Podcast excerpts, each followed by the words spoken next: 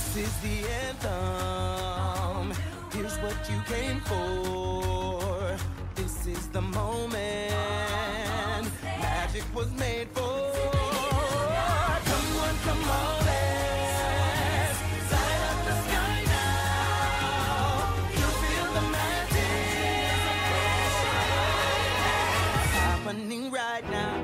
Hello there. Welcome back to Fan Fatales. Take a ride with us on the Hogwarts Express Walk down Main Street with our best super pals. and defy gravity as we talk about all things fandom.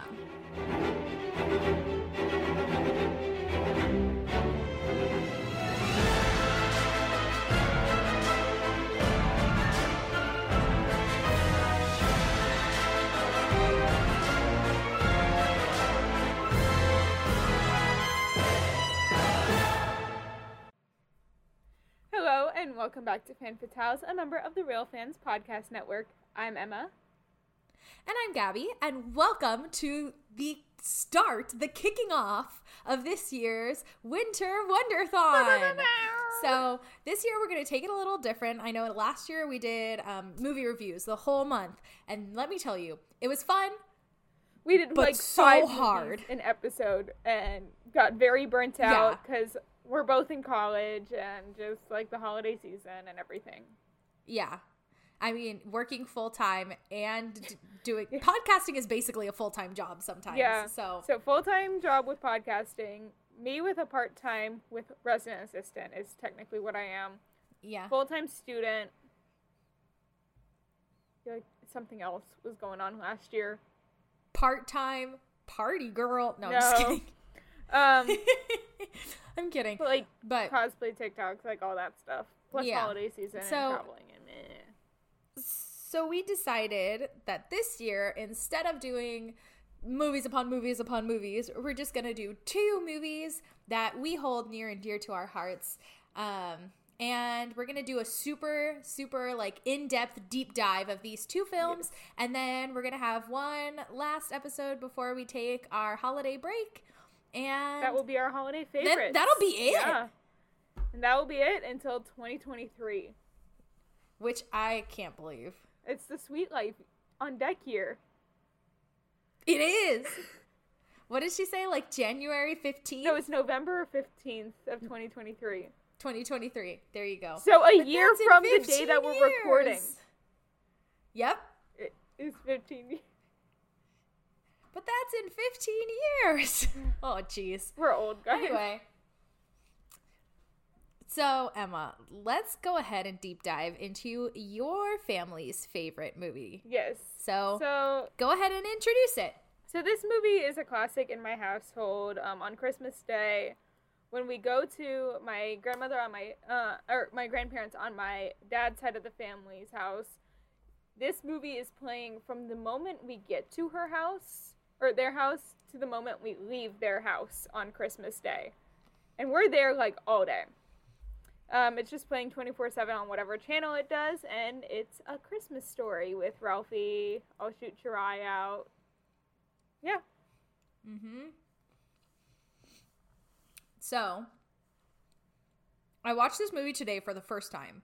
So, I also watched it for the first time in its full thing because, again, it's on just like throughout the day. In the so, in the background. So, you know, I've seen all the vignettes, but I didn't know the order of them, and it's such a weird order. It's really weird. Yeah. I had a really tough time following this movie.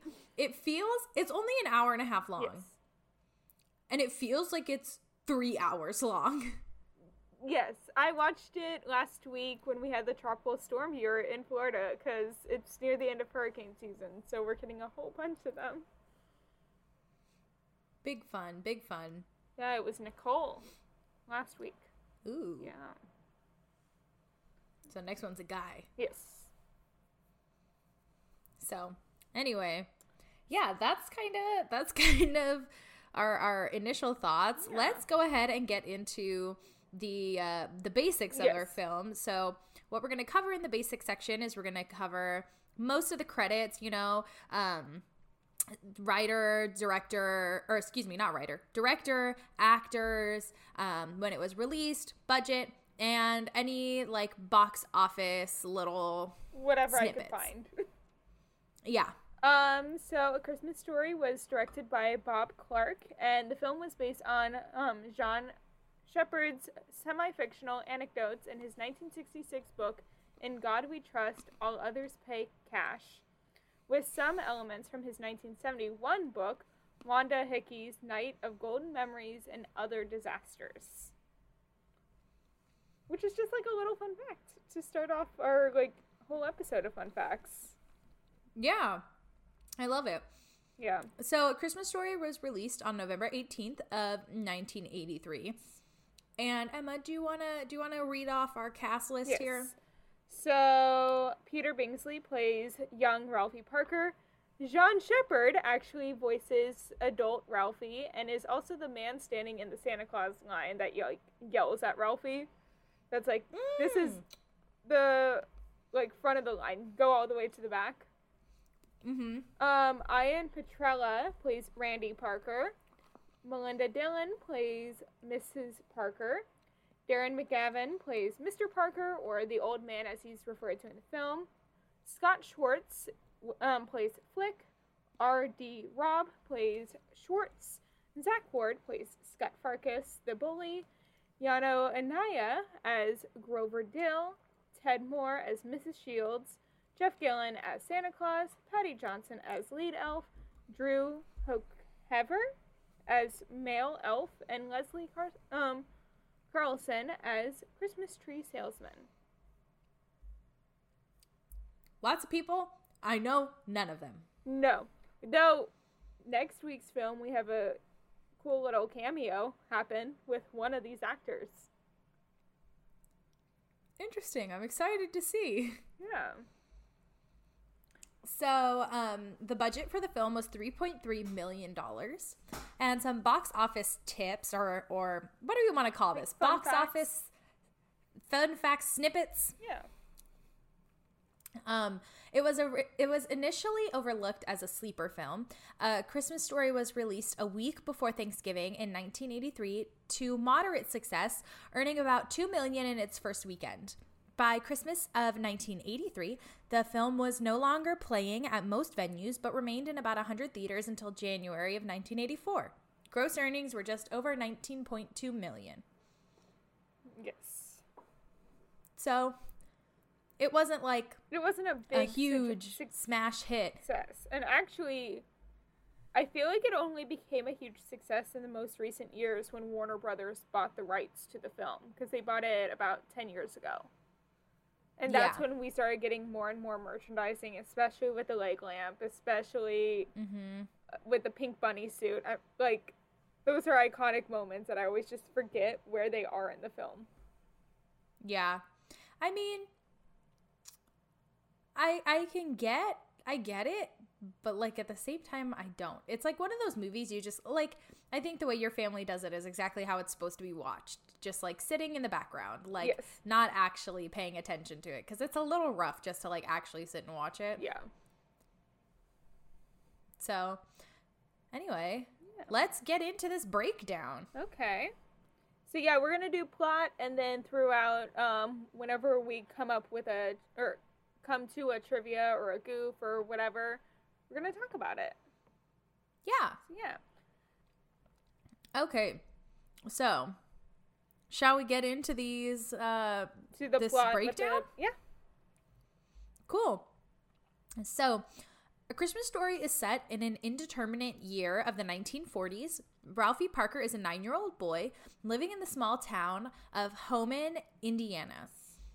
So, here's a little trivia fun fact. Uh, the film setting is in a town in Indiana, but was actually filmed in Cleveland, Ohio. Uh, to find an American city resembling an Indianan town of the 1940s, director Bob Clark sent his location scouts to 20 cities before they selected Cleveland. Which is Which, crazy. yeah. Also, I don't think this movie really looks like it takes place in the 40s. There, there's a lot of. We're gonna get into it more and more, but it's very weird on when it takes place.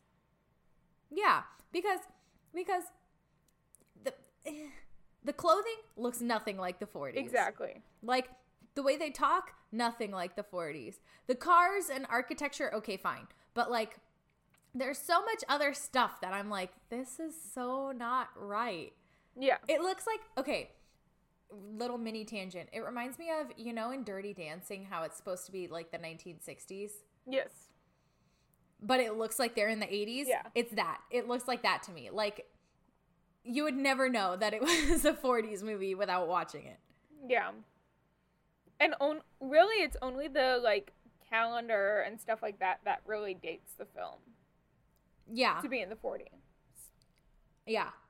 Yeah. But there's like weird stuff like um we'll get into it later on. I I can't remember exactly what is like weird about it. But yeah. Lots of stuff is weird about it. Yeah. So, um, Ralphie's older self narrates his experiences and thoughts through the short weeks before Christmas of his ninth Christmas. And little trivia fun fact the narrator of the film, um, John Shepherd, if he sounds familiar to you, that's because he's John, which is the main, like, dad in Disney's Magic Kingdom Carousel of Progress. There's a great, big, beautiful tomorrow. Which, like, I did not know until I heard it, and then I was like, hold up. Yeah. Which is just like, I mean, from the clips I've seen, yeah, it sounds like it. yeah. I didn't know it was him. I mean, clips I've seen of Carousel Yeah. Progress, but yeah. yeah. Oh, yeah, you guys don't have carousel. No, we don't. I always forget that.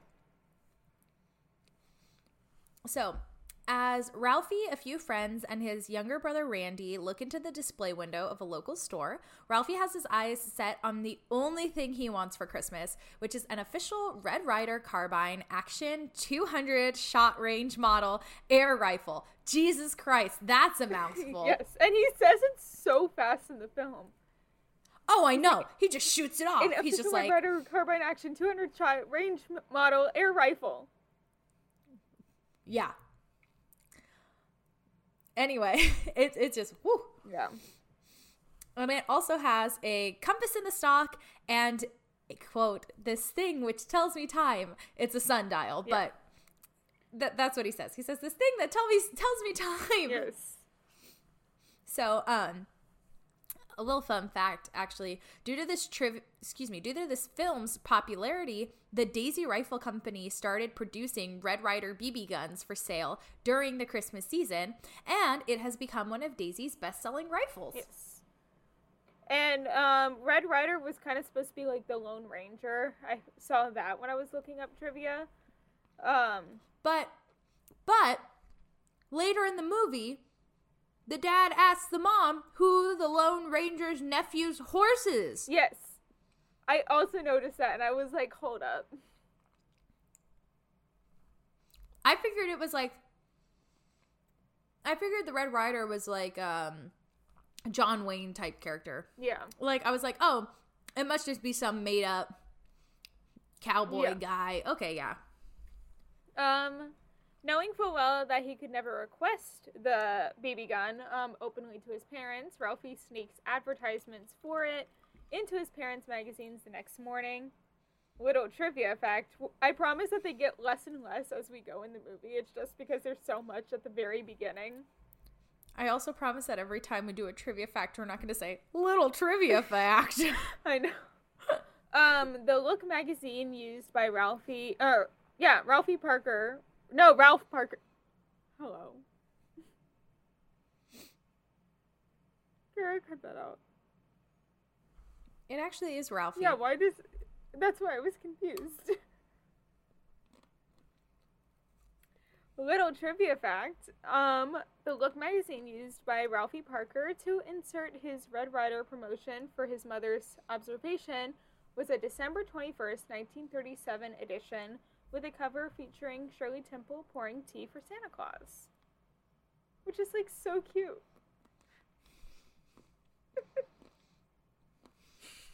I chew at the like I choose to chew down on Eat at the your worst moment. frozen raspberry chocolate things at the worst moment.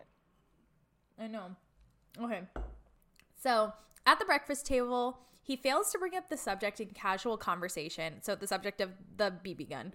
Um, and it was less subtle than he intended. And he accidentally lets slip his desire to his mom, um, who immediately rejects the idea. And she's like, oh my gosh, no, you'll shoot your eye out. Which is like, that's like the, the classic iconic phrase, right? Yes, You'll shoot your eye um, out. In fact, we'll get into like spin-offs and like adaptations later on. There's a musical adaptation of this film, and "You'll Shoot Your Eye Out" is a huge like tap dance number in that show, and it's sung by the teacher. I'm pretty sure. Oh my gosh. It, it's an awful musical, awful musical, but yeah. Um, I believe it. Meanwhile, his grouchy father is forced to battle the temperamental house furnace in the basement amid a slur of inaudible curses. And in fact, Darren McGavin, who plays the father, ad libbed the profane rants while fighting with the furnace. And he said he speaks gibberish the entire time because it was almost impossible for him to ad lib angry words without using actual profanity. And he did this in order to ensure a PG rating for the film. Which is like smart. Yeah, it's smart. And good. Yeah. Also, I mean, I know Ralphie does say like at one point, but like, Not actually, he says fudge. yeah. That's right. He does say fudge. It's not actual. It's okay. Kara can bleep it out. Yeah. So, while walking through the frozen, snow covered neighborhood on his way to school, Ralphie meets up with his two friends, Flick and Schwartz. And while Randy lags, excuse me, while Randy lags behind, uh, he's heavily bundled under a thick wool snow jumper that leaves his arms and leaves his arms sticking straight up. I was gonna say and legs, but it's not his legs; it's just his arms. Yeah. Which, he's like, so my friend Colby, he's from Illinois. So at dinner the other day, we were talking, um, and I mentioned this movie and how I had just watched it for the show, and went, Mhm. Colby, did your mom ever do that to you? And he's like, Yes, yes, she did. I'm sure it's a common experience. Yeah. Yeah. So I have a really quick note. Like, Yeah. so, you know, they all go into the class and then they go to recess, right? Yes. Which is like a super quick class. It's like five minutes before they go to recess. Yes. But anyway. Anyway, when they're all in class and they have those nasty ass plastic fake teeth thing. Yes. Okay, what the heck kind of coordination? You could never pull that off with a group of children. No. Ages 9 to Ten. 8 to maybe? 9. Like Eight to nine, 9 to 10, 10. 8 to 9. Yeah. Who knows? You could never pull No. that off. That's so much coordination. And then, and then the teacher sticks out her hand. Ew! Yeah. Yeah. In her hand? And then That's disgusting. Like the drawer of all the confiscated items, and then there's the other set of like teeth, the ones that are like moving. The chattery Yeah, the teeth. yeah, the ones that you teeth. set on the table. Yeah. Yeah. I don't know. I What was like, that was disgusting. that? Yeah, exactly. Who, what, what? No. I could get behind maybe like a group of friends doing it, like four kids out of the class Yeah. or five, but the whole class? Also, no where way. did they get them all? Yeah, where did they get the money for these? Where did they get them? How did this happen? Who coordinated it? Who handed them out? Like, there's, there, mm, I don't know. It just bothers me so much. Yeah. So one of the first iconic scenes, really, in this film, used in merchandising all the time, the flagpole scene. Um, Flick and Schwartz argue over what would happen should someone stick their tongue to a frozen flagpole, engaging in a delicate nuance of phrase during which Schwartz dares Flick to stick his tongue to the pole with a triple dog dare. Which is serious. Yes, which is very serious. And The most serious. he puts his tongue to the um, pole to find it stuck tight. And actually, for this scene, um, where his tongue sticks to the pole, a hidden suction tube was um, used to cr- safely create the illusion that his tongue had been frozen to the metal. Yeah, It was the 80s, man. it was the don't know. eighties. I know. Now they'd just be like, They do it like half, or like the Home Alone thing, where it's obvious that the car is backing away from um, the kid yeah, when they stop the car. I know we talked about it last year. yeah, exactly. So let's see here. Um, Flick starts screaming, but the school bell rings and the others run into school. Uh, and their teacher, Miss Shields, notices Flick's absence when they get back to class. So she's like, "Where is he?" And she like she's staring down Ralphie. She's Yes. like, she's like, "Hmm, "Where is he? I knew that you had something to do with it." Yeah. And he just kind of like he doesn't even like look at the window. He just kind of like glances at it, you know? Yeah. It's like not even a look. It's not even a whole glance. It's just like a little like eye shift towards the window. And she turns out the window and she notices that Flick is still outside and he's stuck to the flagpole. And so she calls the fire department and the local police and they get him off the pole and back inside. And that's kind of that. Um, but actress Tedde Moore was actually seven months pregnant when she agreed to play the school teacher, so Miss Shields. Um, and since the film was set in a time period where when female educators weren't allowed to teach while pregnant, it wouldn't be appropriate or it wouldn't be, let's see, like uh, period accurate for her character to be pregnant in the movie. And um, so Moore wanted some padding, added some padding to like cover her baby bump, Yeah. and that's why the professor, that's why the teacher looks like she's like a stocky lady. Yeah.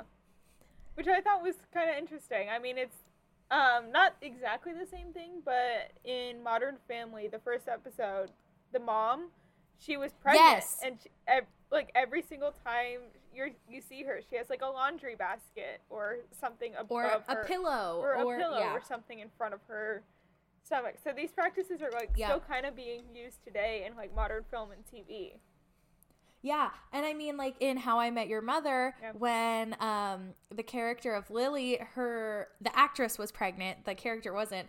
It was really cool. They like hit it for most of the show, and then she was like five or six months pregnant. And they did like a cutaway of her in a hot dog eating contest, and they showed her pregnant belly, and like because it was like a hot dog eating contest, Yeah. saying that like, oh my gosh, look at how full she got from the hot dogs, but it was really she was pregnant. Yeah. Yeah, or like, I mean, some shows will write it in for their characters, of course. I mean, a big yeah, example. if it's appropriate. yeah, a big example is Once Upon a Time. They do that for Snow White. She gets Mhm. pregnant in one of the later seasons, and that was because the actress was pregnant. But hmm I know they did that for Jenna Fischer in The Office when she had her second kid. She wasn't married when she had the first kid, but when she had the second kid, she Yeah. she was pregnant. Um, as the students watch with excitement, Ralphie feels a pang of guilt. Still, um, when Flick is escorted to the desk, a bandage around his tongue, and Miss Shields gives a brief speech on how whoever put Flick up to sticking his tongue to the pole should atone for their misdeed. But Ralphie explains that kids know better not to get caught. Yeah, and that's like kind of the that's like almost the end of the first vignette. There's like two two more little things, and then it's like okay, completely different thing. Yeah. not even related to this at all. And you're like, where what? I- huh? I wish it was more like, and this is just me thinking off the top of my head. We watched the Once Upon a and Twice Upon a Christmas, the Disney like Mickey cartoon things that are different vignettes. Yeah, I wish it was almost more like that, how it's Mhm. laid where out. there was like a clean break. Yeah, where there's a clean break in between each story. Mm-hmm. Especially because it is Ralphie telling these stories, I feel like you could have done it in that style. Yeah, I agree. I definitely think there should have been like, you know, like if they were looking at photographs or something, right? Yeah. They could be going through photographs and it could be like black and white and then it zooms in and Yeah. it goes into the vignette. And then it pulls back out and it goes to the next Yeah. photo, like in a photo album or something. Which we're know? getting a sequel like this week um, on HBO. I saw that. And they brought back um, Peter Bingsley to play adult Ralphie, Yes. and it's about his kids. They did. I don't know how I feel. I'm gonna watch it, but Yeah, I think we'll have to see. yeah, So anyway, Finishing up this vignette, uh, Miss Shields then asks them to do an assignment, which is to write a theme about what they want for Christmas. So Ralphie sees this as an opportunity to write about the Red Ryder BB gun, hoping that his teacher will sympathize with him and uh, it'll secure him a little bit of like reprieve with her authority as an adult. You know, like he'll get on her good side, and then he's gonna get a million A pluses. That was weird. Yeah.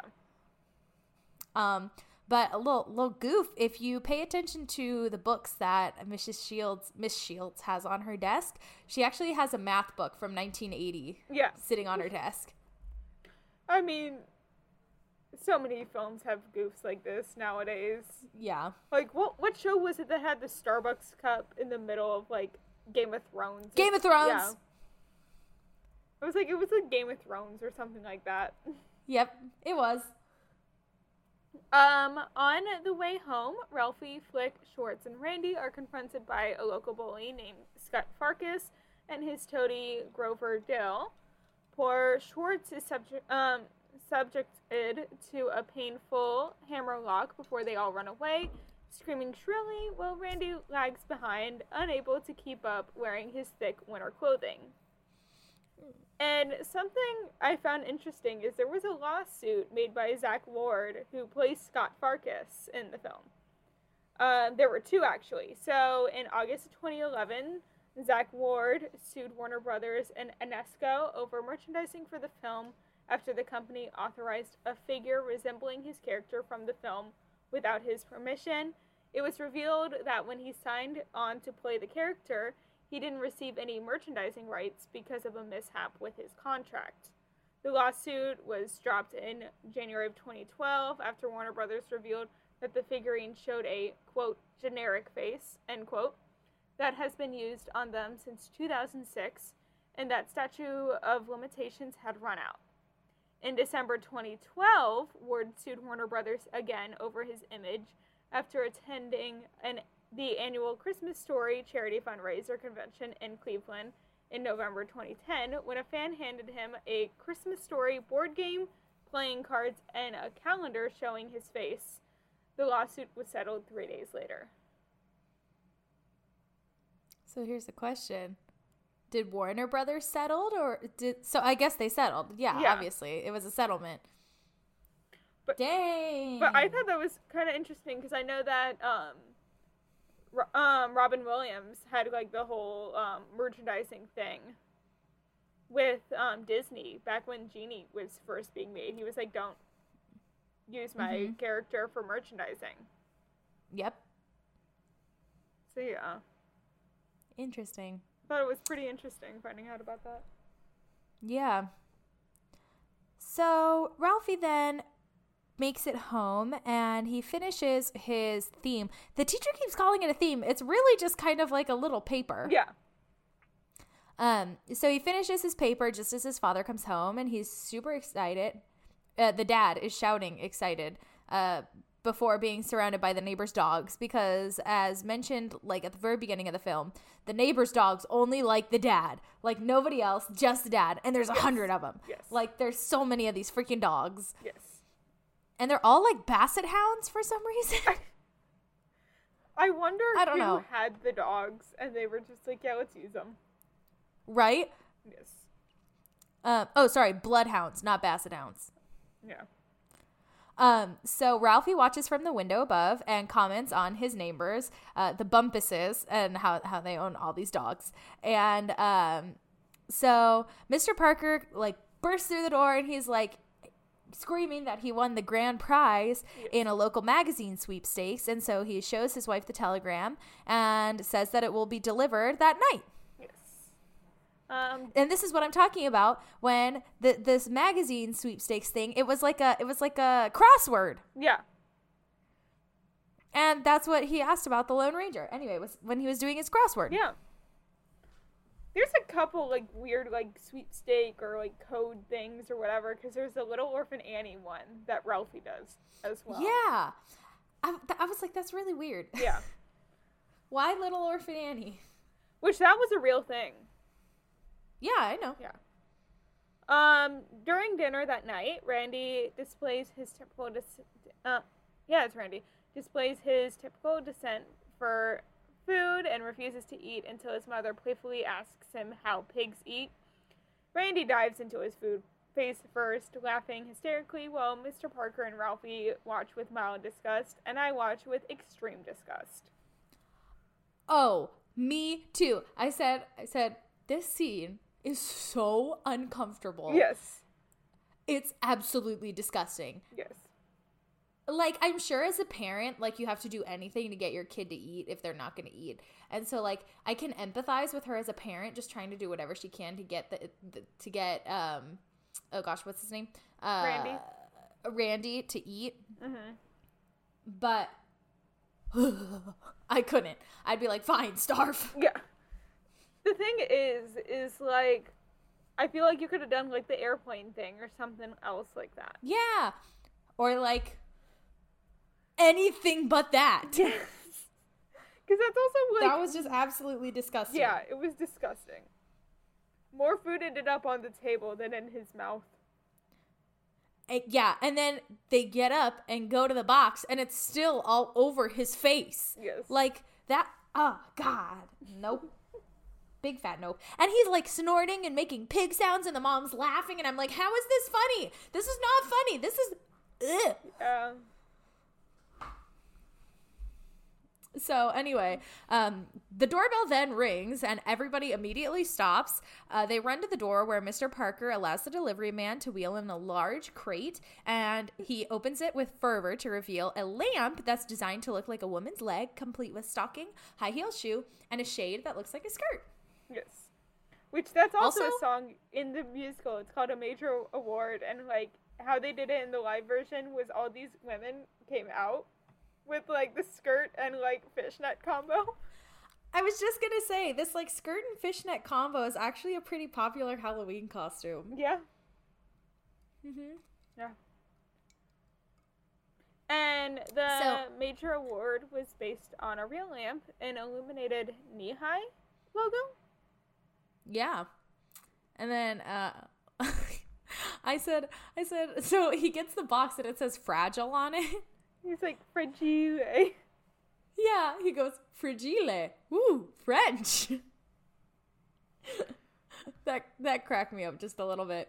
And then I also wrote uh poor Miss Parker. Mrs. Parker, geez, poor thing. She obviously hates it. She's like this is Yeah. hideous. Yes. Um, while Mr. Parker gushes over it, Ralphie's mom is clearly uncomfortable, especially when her husband tells her to display it in the front window for the entire neighborhood to see. And this moment actually has a trivia moment and a goof. Um, director Bob Clark um makes a like cameo as the director. Um, he's the nosy hillbilly neighbor who sees the lake lamp in the window and approaches the old man, um, doing like the uh, major award. Shucks, I wouldn't have known that. It looks like a lamp. Um, Mhm. moment. That that's him. That's the director of the film, which draws Yeah. more attention um from the neighborhood. Yeah. Yes. Also, if you notice, um, director Bob Clark is actually wearing a Miami Dolphins like beanie. Yeah. And uh, fun fact here: the Dolphins were not a professional football team until 1965, and didn't play their first game until 1966. So Not the 40s. nope.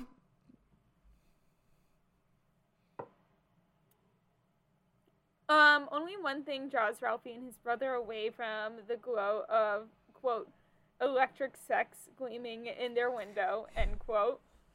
And that's their God. favorite radio program, Little Orphan Annie. That was ugh, oh, Yeah. so bad. Yeah. Um, Um. So, Oh. go ahead. When Ralphie is decoding Annie's secret message in the bathroom, the text case on his writing changes from lowercase to uppercase between shots. So, like, um, you can see it with the E um, in B. It goes from an uppercase E to a lowercase E for the be sure to drink your Ovaltine. Honestly, when that was like the message, I was like, "Aw." Yeah. I was like, I had a feeling though. So, um, anyway, the next day at school, Ralphie hands in his paper and he has a daydream where his paper's given the best grade in class, in the whole school, in the whole world by his professor or by his teacher, Miss Shields. I'm so used to saying professor Same. because I, you know, at school. Yeah, same. Um, so uh, anyway, upon arriving home, he checks the mail to see if his pa- package from. Oh, this is a little out of order. Oh, yeah. Sorry, we're jumping real quick. So the school the bit Ovaltine goes. Yeah. So now we're back to yeah. I don't even know. The school bit is at the end of the school thing. Like they get the leg and then he goes to school and then he comes back from school. Yes. So this goof, So- the goof I just said was a little bit later in the film. Yeah, we'll tell you when it comes in. It's Yeah. after this. Um, so upon arriving home, he checks the mail to see if his long-awaited package from the Little Orphan Annie Secret Society with his uh, secret message decoder pin has arrived, and he listens to the encrypted message on the radio that night and rushes up to the bathroom to decode it because it's the only place you can have privacy. Um, but he then realizes that it's just an advertisement for Ovaltine, which, like we mentioned, is the uh, be sure to drink your Ovaltine. Yes. And uh, he's a little disappointed, and he does swear under his breath. Yeah. So, um, that, and then you know that little bit we just said. Yeah, the little goof. Um, yep. And then uh, while Little Orphan Annie is sponsored by Ovaltine and Ralphie's first coded message is be sure to drink your Ovaltine, prior to and after making A Christmas Story, Peter Billingsley was the spokesperson for Hershey's chocolate syrup, playing the character Messy Marvin. Yes.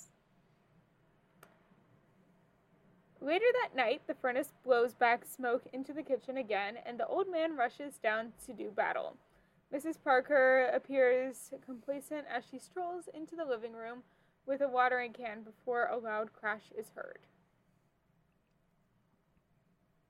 Ralphie watches do the next as one. his father rushes up the stairs and finds his wife holding his broken lamp.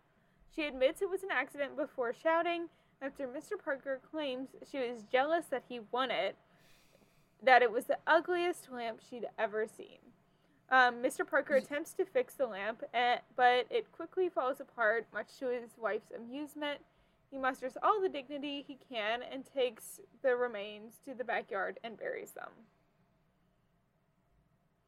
And in the scene where the mom breaks the lamp, you can see she is holding multiple pieces of the leg. But when the dad comes into the room and sees his lamp, it's now in one complete piece. I noticed that. She was like holding it and like the thigh had split in half. Yeah.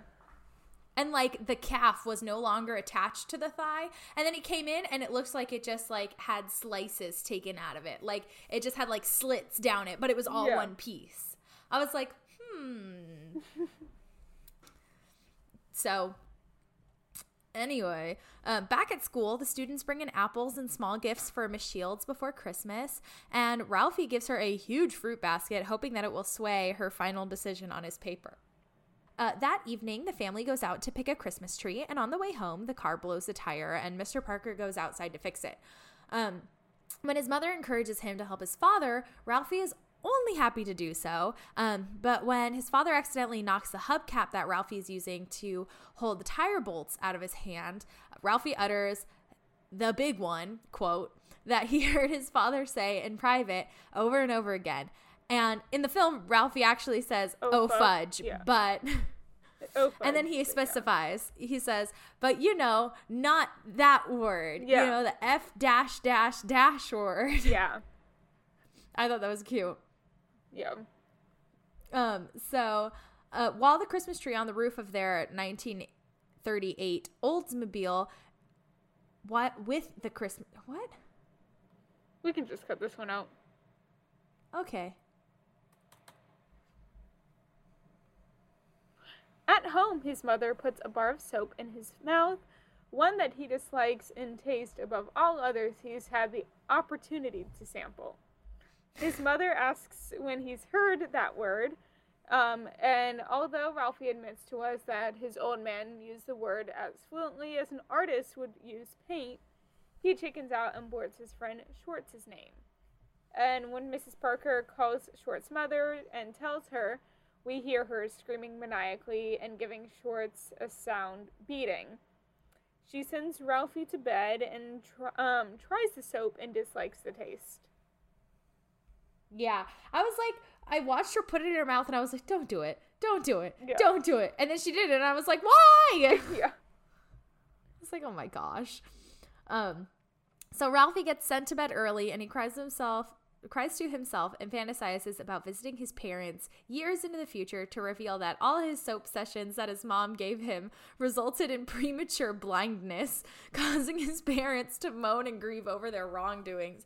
So this scene reminded me a lot of in Heathers the um the the funeral scene that's like the bizarro funeral, you know what I'm talking about?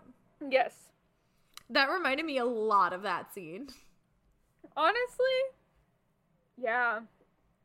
Yeah. Um, at school, Ralphie is handed his paperback from Mrs. Shields or Miss Shields. Oh my gosh, I keep on wanting to do Mrs.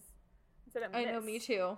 Um, he looks in horror at the large C plus stamped across the top with the phrase, "You'll shoot your eye out."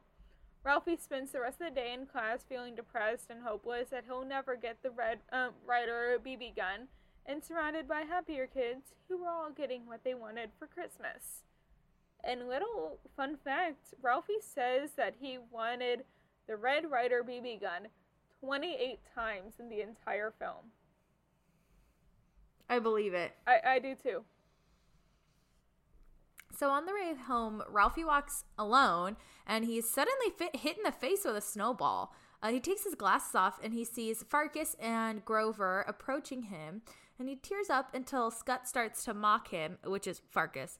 Yeah. Um, and and and he laughs at him, and so Ralphie he's like fed up. He's had enough of them, and so he he punched. yeah, yep he he he punches him. Yeah. and and he literally like tackles him and they're like on top of each other and he just like doesn't stop he's just throwing punches right and left while he's crying and it was Yeah. like oh that was like that was like a moment where i was like oh every kid can relate to that at one point or another Yeah. and all the neighborhood kids cheer ralphie on they're like yeah go ralphie Yeah. Um, Randy picks up Ralphie's discarded glasses and goes uh, um to get their mom as Ralphie starts to swear. She arrives just as Ralphie is finishing a rant of slurred curses. She gets a distraught Ralphie off of Scut and wa- helps him walk home. And he Farkus Scut uh, is left to Scut Farkus is left um to pick himself up with a bloody nose um as Flick and Schwartz scoff at him. So at that point, Ralphie's inconsolable, right? His mom takes him home, takes him to the bathroom, and like splashes water on his face. And she tries to calm him down and put him to bed until dinner. And he lays on his bed, and the adult Ralphie, so the narrator, says, "quote The light was getting purple and soft outside." End quote. Meanwhile, Randy hides himself under the kitchen sink. So the little brother, I thought this was funny.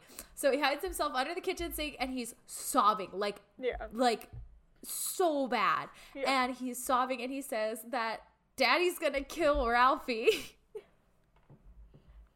and that that was pretty funny. I, I did think that I was like, yeah, that was good. Yeah. Um, when Mr. Parker does come home, Ralphie goes downstairs fearing the worst and knowing full well the mix of bad words he'd said during the fight. However, his mother is sympathetic and downplays the fight to Mr. Parker, giving a grateful Ralphie a, a reprieve. So as Ralphie goes to sleep that night, uh, leaving the Scut Farkus affair behind him, he decides that the best way to receive his BB gun is to just ask Santa himself. Yes. Um, the next night. So then- oh, Go ahead. You can go ahead. you can do it. Okay. So the next night, which is Christmas Eve, the family goes downtown to watch the Christmas parade.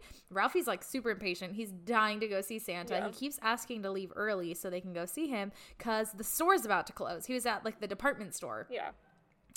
Um, so the parade scene was filmed just outside Hybee's on. Cleveland's public school. Excuse me, Higbee's. Thank you. On Cleveland's public square at 3 a.m. And the parade was filmed at night because during the daytime, the 1960s Erieview Tower and federal buildings were visible. And that was a BP tower under construction at the time. Yes. Excuse me, as was the BP tower under construction at the time. Which, like, half of the stuff in that Christmas parade weren't Christmas related. Like, they had the Wizard of Oz characters just, like, walking down. I yeah, I was like, It was "Ah." a very strange Christmas parade. yeah, it's Snow White and the Wizard of Oz characters. yeah. I was like, Christmas? Question mark. Yeah. Um, as soon as Santa goes by in his float, his parents concede and take him and Randy to the department store where Santa sits atop a frosty mountain and a long line of kids on one side and a slide going down the other. And the department store in the Santa scene is the Higbee's in downtown Cleveland, which became a Dillard's in 1992 and closed in January on January 7th of 2002, and it is now home to Jack's Casino. That's kind of cool. Yeah. You go to take pictures to be like, oh look, we visited the place from a Christmas story, and then you go in and you gamble all your money away. The house, the house that they live in is actually up for like sale right now. That's kind of cool. It's Probably hundreds of dollars, like hundreds of millions. I don't think so. Those like movie houses usually get overpriced. No. Yeah. Did you not? That's so much Home- money. Here, let's see. The Christmas Story house for sale. Listing.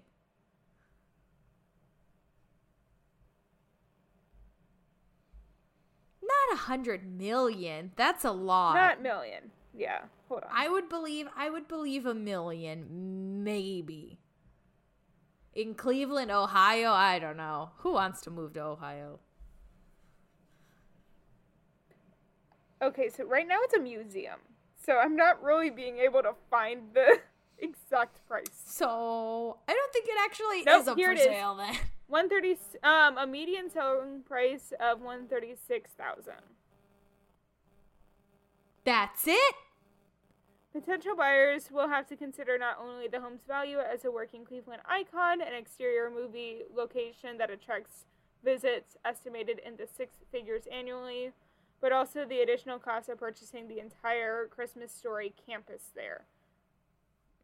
So it looks like they have to buy more. Oh, so what's included is the museum, gift shop, rental property, and parking lot used for the museum employees. So you really can't live there. You're just buying the museum. Oh, that's lame. That's stupid. Yeah. Okay. Lame. So, um, Ralphie's parents let him take Randy while they go off on their own, and they get stuck at the end of a very, very, very long line. And with a Santa enthusiast who is nicknamed Goggles to awkwardly content with. Uh, Ralphie can only wonder if he'll make it to see Santa before closing, which, like, I'm pretty sure we've all been there when you're like in the mall up until the very last minute and you're like Yes. the last Christmas shopping you gotta do, and it's like nine o'clock, and the store is like, doo doo doo. We'll be closing in five minutes. Please Yeah. bring all your purchases up to the register. And you're like, ah, ah. Yeah. I've done that. When I worked at the mall, actually, it was it was very stressful. I really haven't been like that at the mall. But also my mall back home is kind of crap, so we go to the like nicer ones in downtown Orlando usually. It's like a it's like an outing. You gotta like plan it when you guys are gonna go to the mall. Yes. We don't yeah, we have so mall. many malls here. It's like, hmm, which one do I need to go to today? Do I need to go to the Apple store? Then I need to go to Fashion Valley or UTC or this other one. Mm-hmm. Yeah. Like, there's so many options. Yeah, I usually So- do like I think Mall at Millennia or the Florida Mall, one of those two. So as we mentioned before, um, Jean Shepherd, um, you know the the voice of adult Ralphie, he's the the man at the beginning of the line. We are we already kind of mentioned that, but this is where it would would be. Yes. And his Oh, and the woman behind him is actually his wife. Yeah. Um, when they finally make it to the top, Goggles sits on Santa's lap and immediately starts screaming before being put on the slide. Randy follows suit, and Ralphie is escorted by an irritable helper elf to sit on Santa's lap. In shock himself by Santa's intimidating face, Ralphie is unable to tell Santa exactly what he wants. Santa suggests a football, to which Ralphie numbly agrees, which I have a creepy Santa picture. It's my mom and aunt. Let me find it. it it's like one of those that my family has sent to like those like terrible Christmas party or like Christmas pictures things. Like on Facebook? Yeah, it's always my mom's Facebook um picture for the month of December. I love it. Um trying to see if I can find it fast. Hold on. Let me just go to my mother's Facebook. There you go. It is a creepy Santa. I like I can't wait to see. So there's my mother, there's my aunt, and then Santa. That is so terrible. that really is super creepy. Your mom's not wrong. Yeah, my aunt is the crying baby in this. Yeah. We've sent it to those like awful like um Christmas picture or like family Christmas pictures sites before. And Yeah. it came in second place one time. Wow. Yeah, that's pretty bad. Yeah.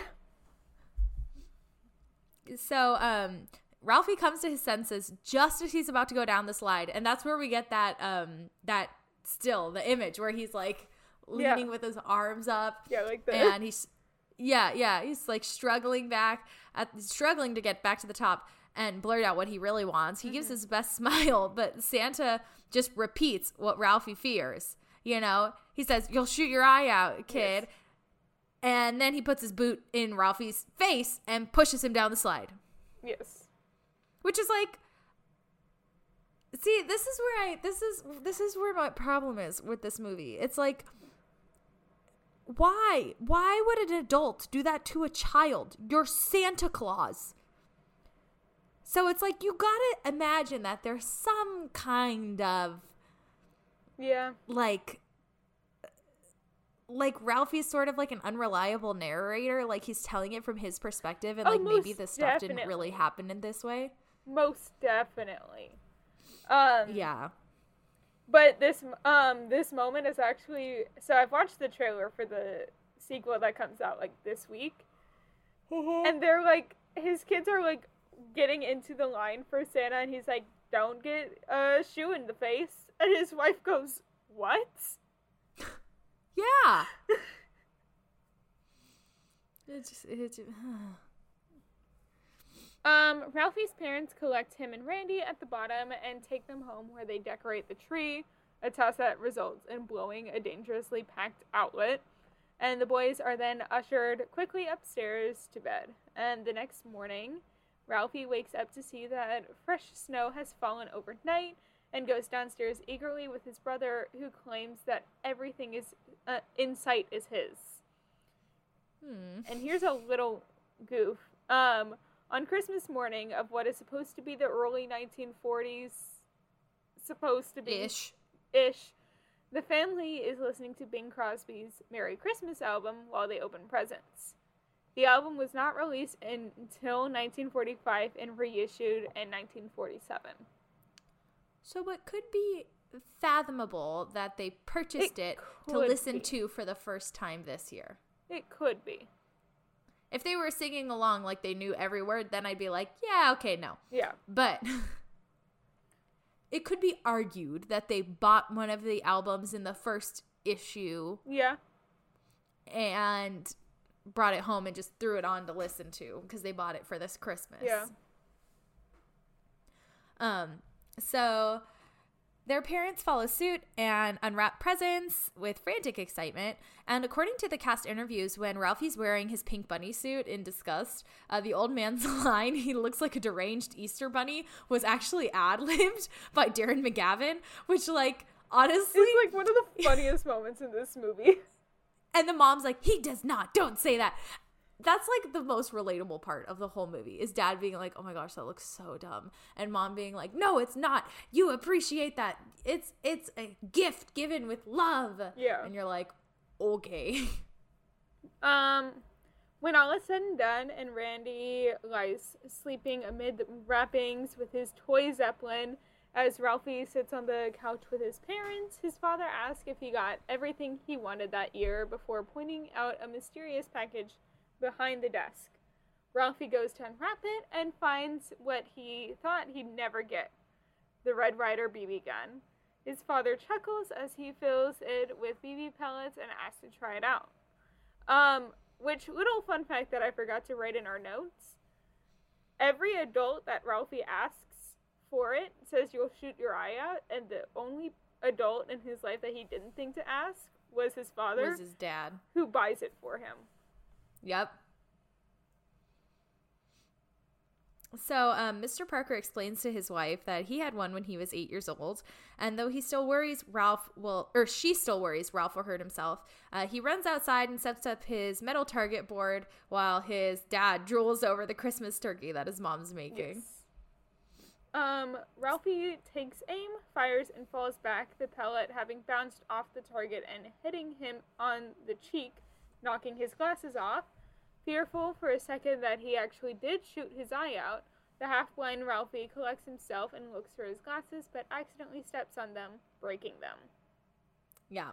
So now he's like panicking. Yes. And uh, he tries to think of a way to explain the accident to his mom. And he decides that an icicle falling off the garage would have to work. So he fakes some tears and he goes to his mom and she takes him to the bathroom upstairs, and washes his face off with a damp cloth. And though Ralphie is ecstatic his plan worked, uh, she gives him a pair of old glasses to use. Yes. Meanwhile, the Bumpus's street bloodhounds get into the house and run rampant through the kitchen, eating all of the turkey. Mr. Parker chases the dogs out, yelling at the top of his lungs, and Mrs. Parker sobs as her work of Christmas dinner is ruined. Which my family has something to relate to. My grandmother accidentally like burned the turkey or whatever on Christmas Eve one year, so we went to Two J's, the Jewish deli, because that was the only place open on Christmas Eve. Of course. We didn't do Chinese restaurant like they do. We did the Jewish deli. Yeah. Well, um, the family actually, so they do go to a Chinese restaurant and they listen to the waiters attempting to sing Christmas carols before the main course with with its head still intact. Yeah, it's it, it's it's a turkey, but the head's still on. It's a duck, I thought, Oh, duck? I thought he said turkey. but it looks like a duck. It does not look like a turkey. It doesn't. I think, but I could have sworn he said something about Chinese turkey. So I, yeah, I think the joke. Is Oh, it might to be a duck. It's actually a duck, but he's calling it Chinese turkey. Okay, that makes a lot more sense. So, um, the ca- the owner casually takes out a butcher knife and just chops the head off while the whole family claps, and then they just start to eat it. They're like not even fazed by the fact he just like cleaved Except this duck's head. Yeah, yeah, which. When they filmed the scene in the Chinese restaurant, Melinda Dillon was purposely given the wrong script and everyone was in on it. So she had no idea the duck would still have its head on, and the first time she saw it was when they were filming. And her reactions during the entire sequence were not scripted, which is what the director was going for. yeah. I mean, it worked. You It- could it's tell the she's Tom like, Holland thing. Or yeah, yeah, Tom Holland thing.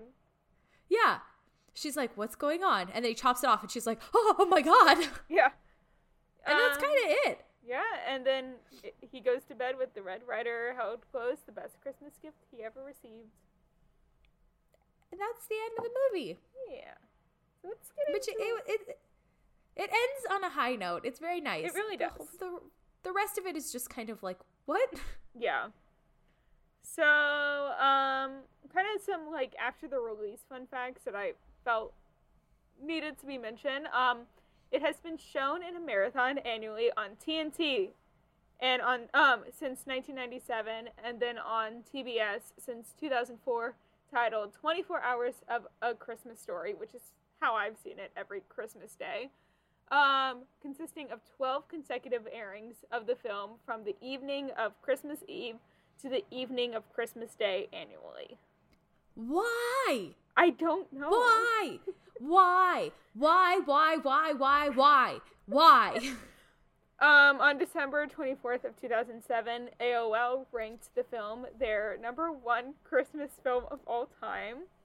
Okay, AOL. Yeah, IGN ranked the film the top holiday themed film of all time. Really? In 2012, it was selected for preservation in the United States National Film Registry by the Library of Congress for being, quote, culturally, historically, or aesthetically significant, end quote. Um, in 2012, uh, Marist Poll named the film the favorite holiday film in the U.S. And then finally, No. in 2019, a poll commissioned by Tubi TV and conducted by One Poll also ranks the film best holiday movie ever. Come on. I there are so many other. I agree. There are so many other holiday movies that are way better than this Yes. one. I mean, White Christmas. Yes. It's a Wonderful Life. Mm-hmm. I mean, Charlie Brown. Oh, that one's so Charlie good. Charlie Brown's actually a TV special. I don't know if that counts. But Which that one's only being shown on Apple TV this Christmas season. They're not showing it at all on um, regular TV. yep. Because I think Apple bought the rights to it. Apple TV bought the rights They did to it. like last year. Yeah, and they used it last year, but now it's like only exclusively Yeah. Apple TV this year. Um, and then like what other ones are great? Like Love Actually. What about The Holiday? What Yeah. about Elf? Like Yeah. what about there are Polar so many that are, yeah There's so many good ones. Home Alone. that are yeah. Come on, Home Alone beats this movie out every time. yeah. Every time. The ending of Home Alone is so rough. what do you mean rough? I cannot like all him like hurting all of them and like all the different things. I'm just like mm, mm, mm. like Oh, like you just have a hard time watching them yeah, go like through all the traps and stuff. it. Yeah. Oh man, no, my dad and I we watch that movie every year and he cracks up and it cracks me up because it's so funny the way he laughs. He gets so into it. It's so funny. I laugh more at him laughing at the movie that we've seen for the past 20 years, you know? Yeah. Like Um, so these are some of the subsequent screen adaptations and sequels. I'm not including the 2022 sequel yet, um, because these were all like random television film adaptations or like direct sequel to film, Mhm. like direct to video kind of stuff that I was like, this is like the first big release is 2022. So I was like, eh, we'll cover Okay. it a little bit later. Um, the PBS series American Playhouse produced two subsequent television film adaptations featuring the same characters, along with Shepherd narrating the star-crossed romance of Josephine Kaz- and Ollie Hopnoodle's Haven of Bliss. The latter of these was set in the early 1950s with a now teenaged Ralphie and his friends and family. Shepherd had previously created The Phantom of the Open Hear- um, Hearth and The Great American Fourth of July and other disasters for the same network. Okay. yikes. Yikes. Um, a theatrical sequel involving Ralphie and his family titled It Runs in the Family was made in 1994, with the exceptions of um, Mrs. Shield and John Shepherd. Um, it in- features an entirely different cast, and it received a limited release before being retitled My Summer Story for home video and television release. And then finally, A Christmas Story 2 is a direct sequel to the film, which ignores the references and events of My Summer Story and was released direct to video in 2012 and directed by Brian Levant. And it was filmed in New Westminster, British Columbia, Canada. Okay. So you know like this going back and forth of canonical, non-canonical. It It- reminds it's the me a lot of- the Halloween thing. That's exactly what I was going to say. It reminds me a lot of the Halloween thing. Yes. Also, like Human Centipede. Yeah. Um, so there were two different stage adaptations. In 2000, a stage play adaptation of A Christmas Story was written by Philip Grecian. And then in November of 2012, 2012 was the year of A Christmas Story. I guess. They did the direct to video thing, and um, A Christmas Story, the musical based on the film, opened on Broadway. It was, And it was Pasek and Paul? yeah, music No. and lyrics by them and Joseph Robinette book, and the musical opened to positive reviews. The run ended in December 30th of 2012. It was only meant to be a limited run because it is a Christmas story, so they weren't going to do it running until June. Yeah, that makes sense. Um, and the musical was directed by John Rando with choreography by Warren Carlyle and featured Dan Lauria as um, Jean Shepherd, so the narrator. Um, and the musical actually received Tony no- Award nominations for Best Musical, Best Book of a Musical, and Best Original Stop Score it. written for the musical for the theater. Stop. The musical was then adapted for television as the three-hour A Christmas Story Live. I remember that. on the Fox network in the United States on December 17th of 2017. I remember that. Yeah. Reviews were mixed. On Rotten Tomatoes, the production received a 46% rating based on 13 critics' reviews. Oh god. It was it, it's a bad musical. It's very bad. Um like every major moment that you can think of has its own song pretty much. It's bad. Let's Yeah. let's just leave it at that. Yeah. It's bad. It's just bad. Just don't. Just don't. Yes. So like- I think you know what I think it's perfect for? Youth theater. I think so too. Kind of like um the film for next Like week's Elf? musical. Yeah. Yes. It's written for youth theater. That's who needs to do it. Like young kids who Yes. need a happy peppy Christmas one to do. That's what they need to do. Yes. Um so A Christmas Story Christmas is an upcoming American Christmas comedy film directed by Clay Kaytis from a script by Nick Schenk, who is also one of the executive producers. It's produced by Peter Bings, uh, Billingsley, so young Ralphie, and Vince Vaughn, along with legendaries um, Cale Boyter and Jay Ashfelter, Mark Toberoff, and Erwin Zwilling.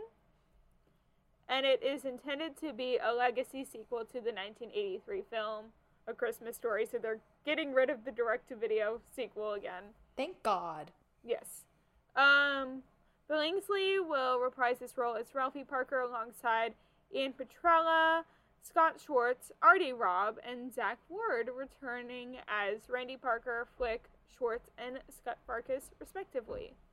Additionally, Erinn Hayes, River Dro- Drosh, and Julianna Layne play Ralph's wife, and kids with Julia Hagerty acting in the role of Mrs. Parker. Um, A Christmas Story Christmas is being released in the United States on November 17th of 2022 on HBO Max by Warner Brothers Pictures.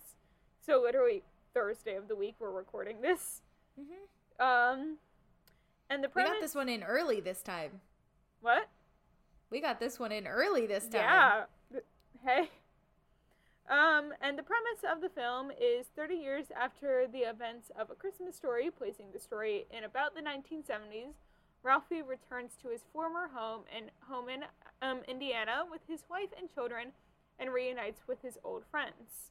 His mother, now widowed after the passing of the old man, um, convinces Ralphie to give his family the kind of magical Christmas the old man always did.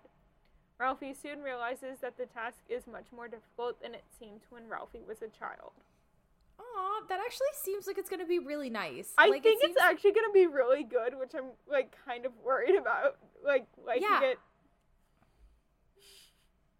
I think it's gonna be really good. It seems like a little hallmarky, but I think it's gonna be good. Oh, it feels very home. It kind of feels from the trailer, of course. Like I haven't seen it yet because it hasn't come out yet. Yeah. But it kind of feels like the poking fun that Hocus Pocus 2 did at the original. Where they were like, because they do the like, oh, make sure Santa doesn't hit you in the face, or like, whatever. Shoot your eye out. Yeah, and stuff like that. Yeah. That are like callbacks to the original film. Which I think is the kind of sequel this movie needs. Same. Hocus Pocus did not need that kind of sequel. No. Plus, there wasn't that many like crossover characters. In this one, it's like the original characters. Yeah. They're coming back. It's the characters from the first film, Yeah.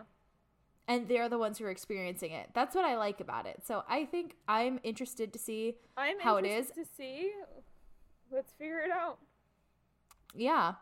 Yeah. And so I I think that uh, we'll definitely have to watch this this Thursday, and we'll re- report back. Yeah. So, Kara, do you wanna do you wanna tell us our little report? So, okay, Okay. I would just like to start off by saying I liked this movie so much more than the original. so much more. It was so good. So good. I I don't want to start at the ending. So let's let's just like kind of go in from the beginning. I don't think we're gonna do like a whole recap, right? It's just gonna Not be like just recap, just our thoughts. our thoughts. Okay, okay, cool. But I don't want to give the spoilers of the ending At the beginning, that's fair. at fair. the beginning of our thoughts. So I like to say to start off, this actually has a storyline. There's This actually, a plot, has a storyline and a plot. which I love, Yes, and they did callbacks to the original. Which was adorable. Yes, like but they were s- all like in memory form, yes, which I liked. especially oh, the two friends, the one that owns the bar and Yeah, yeah, the, yeah, like, yeah, yeah, yeah. who were the I know who two that did the triple dog dare in the original. Yeah. Them going back to that and doing like a triple dog dare again. Oh my gosh, that was so good. Yeah. And then you saw the pink bunny suit. Yep, in the attic Yes. and the lampshade Yes. and uh the the bully from the original movies kids bully Ralphie's kids. Yeah. And I was like the circle of bullying continues. But I also liked that he kind of became like a quote unquote hero. Yeah, I mean, I think I think he changed. It sounded like he did some like self work, you know, Yes. like he actually worked on becoming a better person. And he was like, you know what, I was a real jerk when I was a kid, and I'm really Yeah. sorry about that. And I appreciated that so much. Same. Same. Now, I because the movie always talks about it, star or angel on your tree. We have a tiny tree on top of our tree, honestly. Mine has like longest- a we have like a star and an angel. It kind of just depends on the Christmas. Okay. For the longest time, we had a star, Yeah. and then it broke. Just like theirs does. Huh? Just like theirs does. kind of ours was a metal one so it wasn't Yeah. it wasn't like glass or anything but like it fell apart and then uh, we went to home goods and found a teeny tiny little tree it's like a long skinny tall little tree bulb thing Yeah. And so we put that on top of the tree i don't know i think it looks nice but it's not a star you know i'm like Yeah. i need the star Yeah. I really liked this movie. i did too i thought it was cute i liked I liked the like struggling writer plot. I know it's kind of overdone, but I think it works with Ralphie, Mhm. especially. Should we get into the ending? Yeah go for it it's fine we're just kind of Yeah. sharing our thoughts about it Okay. go ahead it's fine So, the whole movie, the old man has like just died, like right before Christmas. And Ralphie's mom asks him to write the obituary in the paper. And it ends up being the opening monologue of A Christmas of Story. the Christmas story. Yeah, that was really good. I really liked that. Yeah, I did I too. did not expect that to be what the obituary was. And when it started, I was just like, Sobbing. Yeah, me too.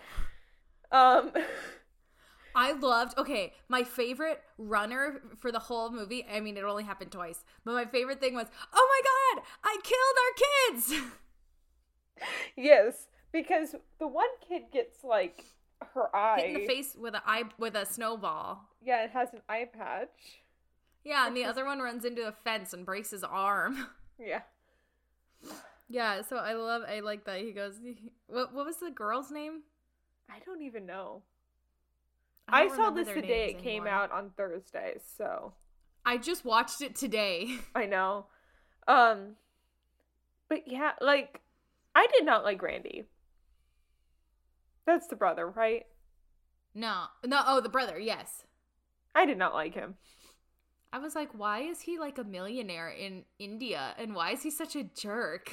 Thank you. I was like, why is he the biggest jerk in this movie? And why was he not the first per like why was he not on the first plane out there when he heard his dad died? Like what's the deal with that? that was my issue. Like like that's kind of messed up. Yeah, it really is. Uh, I also thought it was interesting to hear Ralphie's perspective on the whole thing because I feel like the dad is such an asshole in the first movie that like hearing him say all these nice things about him, I'm like, Yeah. what? yeah. But I feel like it had to have been him to write the obituary out of anyone in the Oh, family. totally. But, But, like yeah. they keep saying the whole time, "Oh, dad was the reason we did this, and dad was the the reason for Christmas, and blah blah blah." And I was like, "Was he really?" Or like, eh, that's not how it seemed in the first movie. But Yeah, I kind of agree, but I don't know. overall, I really liked it. I thought it was really cute. I Same. loved the character of the mom. I thought she was so good in this movie. Same. Ten times better than the last one. Yeah.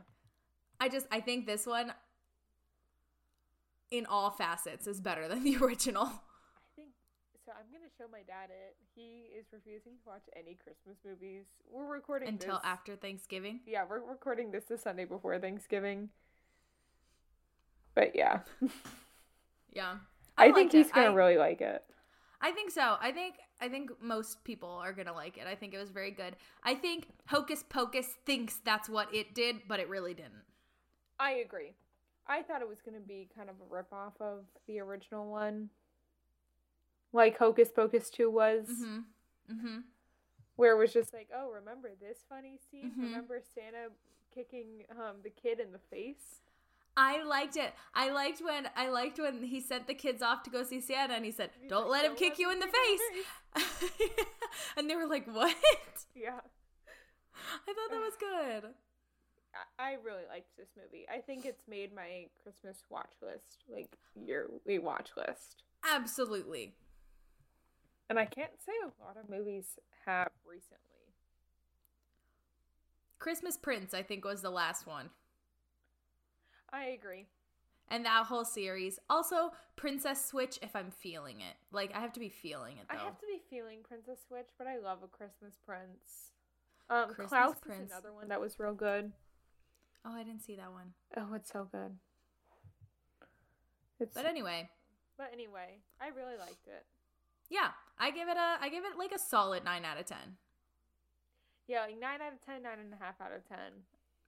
I also liked, I also liked the dynamic of when like all the dads got back together and they literally turned into children again, and I was like, oh, that's such a dad dynamic. Like, you Yeah. know, when your dad gets back together with his siblings or like his best friends from childhood, they instantly turn into kids again. I was Yeah. all, yep, yep, Yeah, it was real cute.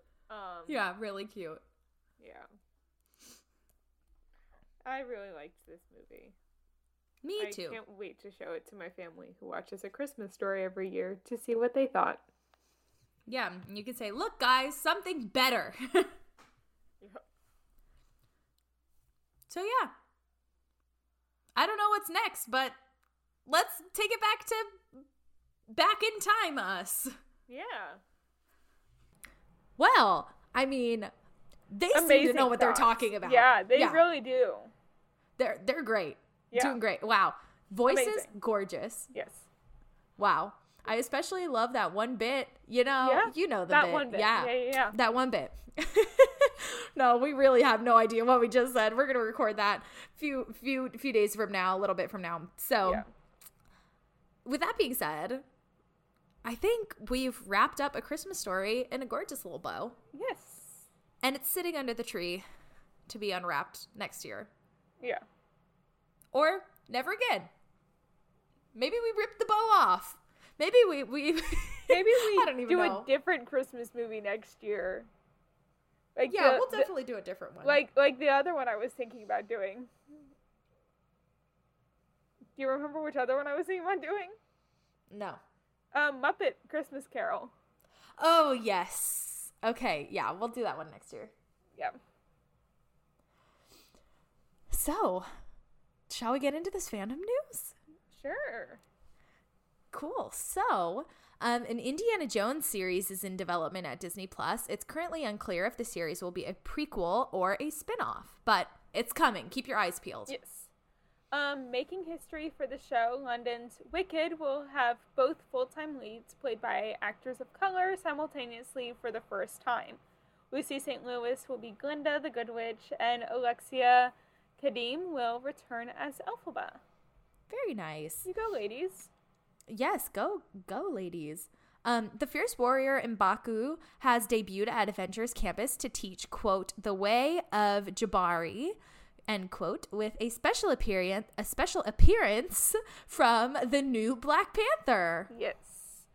Um, the Broadway arrival of Bob Fosse's Dancin' will return to Broadway beginning performances in March. Okay, I'm kind of stoked seen for this one. I'm kind of stoked for this one. So, Tarzan's Treehouse at Disneyland Park, which has been under construction for a little while now, is set to be transformed into the Adventureland Treehouse, which is partially inspired by Swiss Family Robinson. Okay. I I don't know how I feel. I'm excited. Okay. Um, a new national tour of the hit musical Mamma Mia will hit the road in 2023 in the United States. Heck yes. Emma Thompson's stage musical adaptation of Nanny McPhee is scheduled to open on the West End in 2023. Yeah. Um, on November 11th of 2022, um, Playbill has announced that they will no longer be active on Twitter with the following accounts um, that won't be active from their brand being at Playbill, at Playbill Travel, at Playbill DER, at Playbill Arts, and at Playbill Store. And this is following um, Elon Musk's buying of Twitter. Yep. Um, Black Panther Wakanda Forever earned $180 million during its opening weekend, breaking the record for a November film opening in North America. Previously, the bar was set at $158 million in 2013 with The Hunger Games catching fire. Wakanda Forever, you guys. Let's go. Yeah, let's go. Um, Alex Newell, um, John Behlmann, and Andrew Durand, and much more will bring the new musical Shucked to Broadway this spring. And so many people are already making the "It's corn, a big lump of nuts" like reference with it, and it's just like, come on, You know which show I'm excited to see? what? Bliss. Have you been hearing the music for Bliss? Yes, that's the one with the like four princesses, right? Yeah, and the prince. Oh Yeah. my gosh. The one where they're Yeah. singing about like the hot tub. Oh my gosh, that one's Yeah. so good. I'm so excited for it. Him too.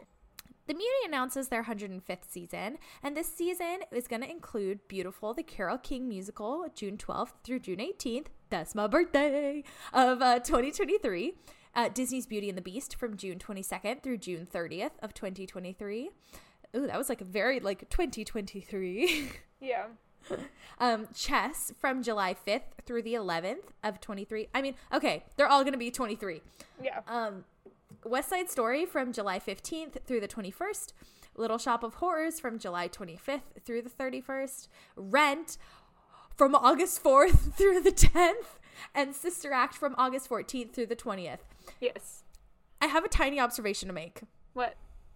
There are some shows that come in waves and that make like resurgences every few years. And, And, this like year, Sister Act and Rent are the two. Sister Act, Rent, and Beauty and the Beast this year. Yeah.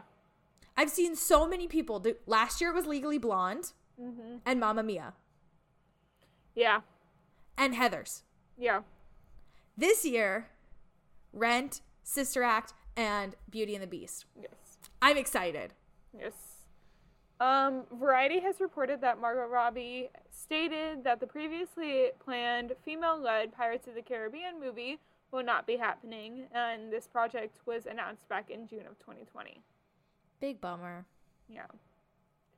Um, according to Hollywood Reporter, Princess Diaries 3 is officially in the works at Disney, and according to their sources, the film will be a continuation of Princess Mia's story rather than a reboot of the series. I love it. I'm so excited. Does this mean we're going to see her as queen? Yes. I'm excited. More Julie Andrews, please. Please. Um a series of ticket price changes are being introduced at Walt Disney World. Although they remain unavailable for purchase. Big sad. They're not coming back in this year. They just announced that and it made me so sad. Um, So- Walt Disney World annual pass prices will see a price increase. Meanwhile, more increases are coming to regular tickets, and the first change will be different prices per park for one day, one park tickets. With annual, Animal Kingdom being the least priced ticket and Magic Kingdom being the most priced. I think it goes Animal, Epcot, Studios, uh, Magic. Here's my thing the annual passes are not for sale. Why is the price going up if you can't even buy them? I don't know. They're like, oh, there's no hey, demand. why do you think?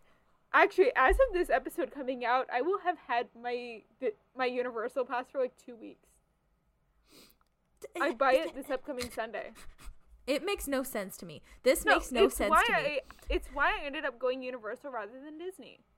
This makes no sense. losing okay. customers. Yep. Uh, the Broadway production of Prima Facie, starring Killing Eve's Jodie Comer, will begin performances in April for its strictly limited 10 week engagement. Six, Into the Woods, Caroline or Change, MJ the Musical, A Strange Loop, and Mr. Saturday Night were nominated for the Recording Academy's Grammy Award for Best Musical Theater Album.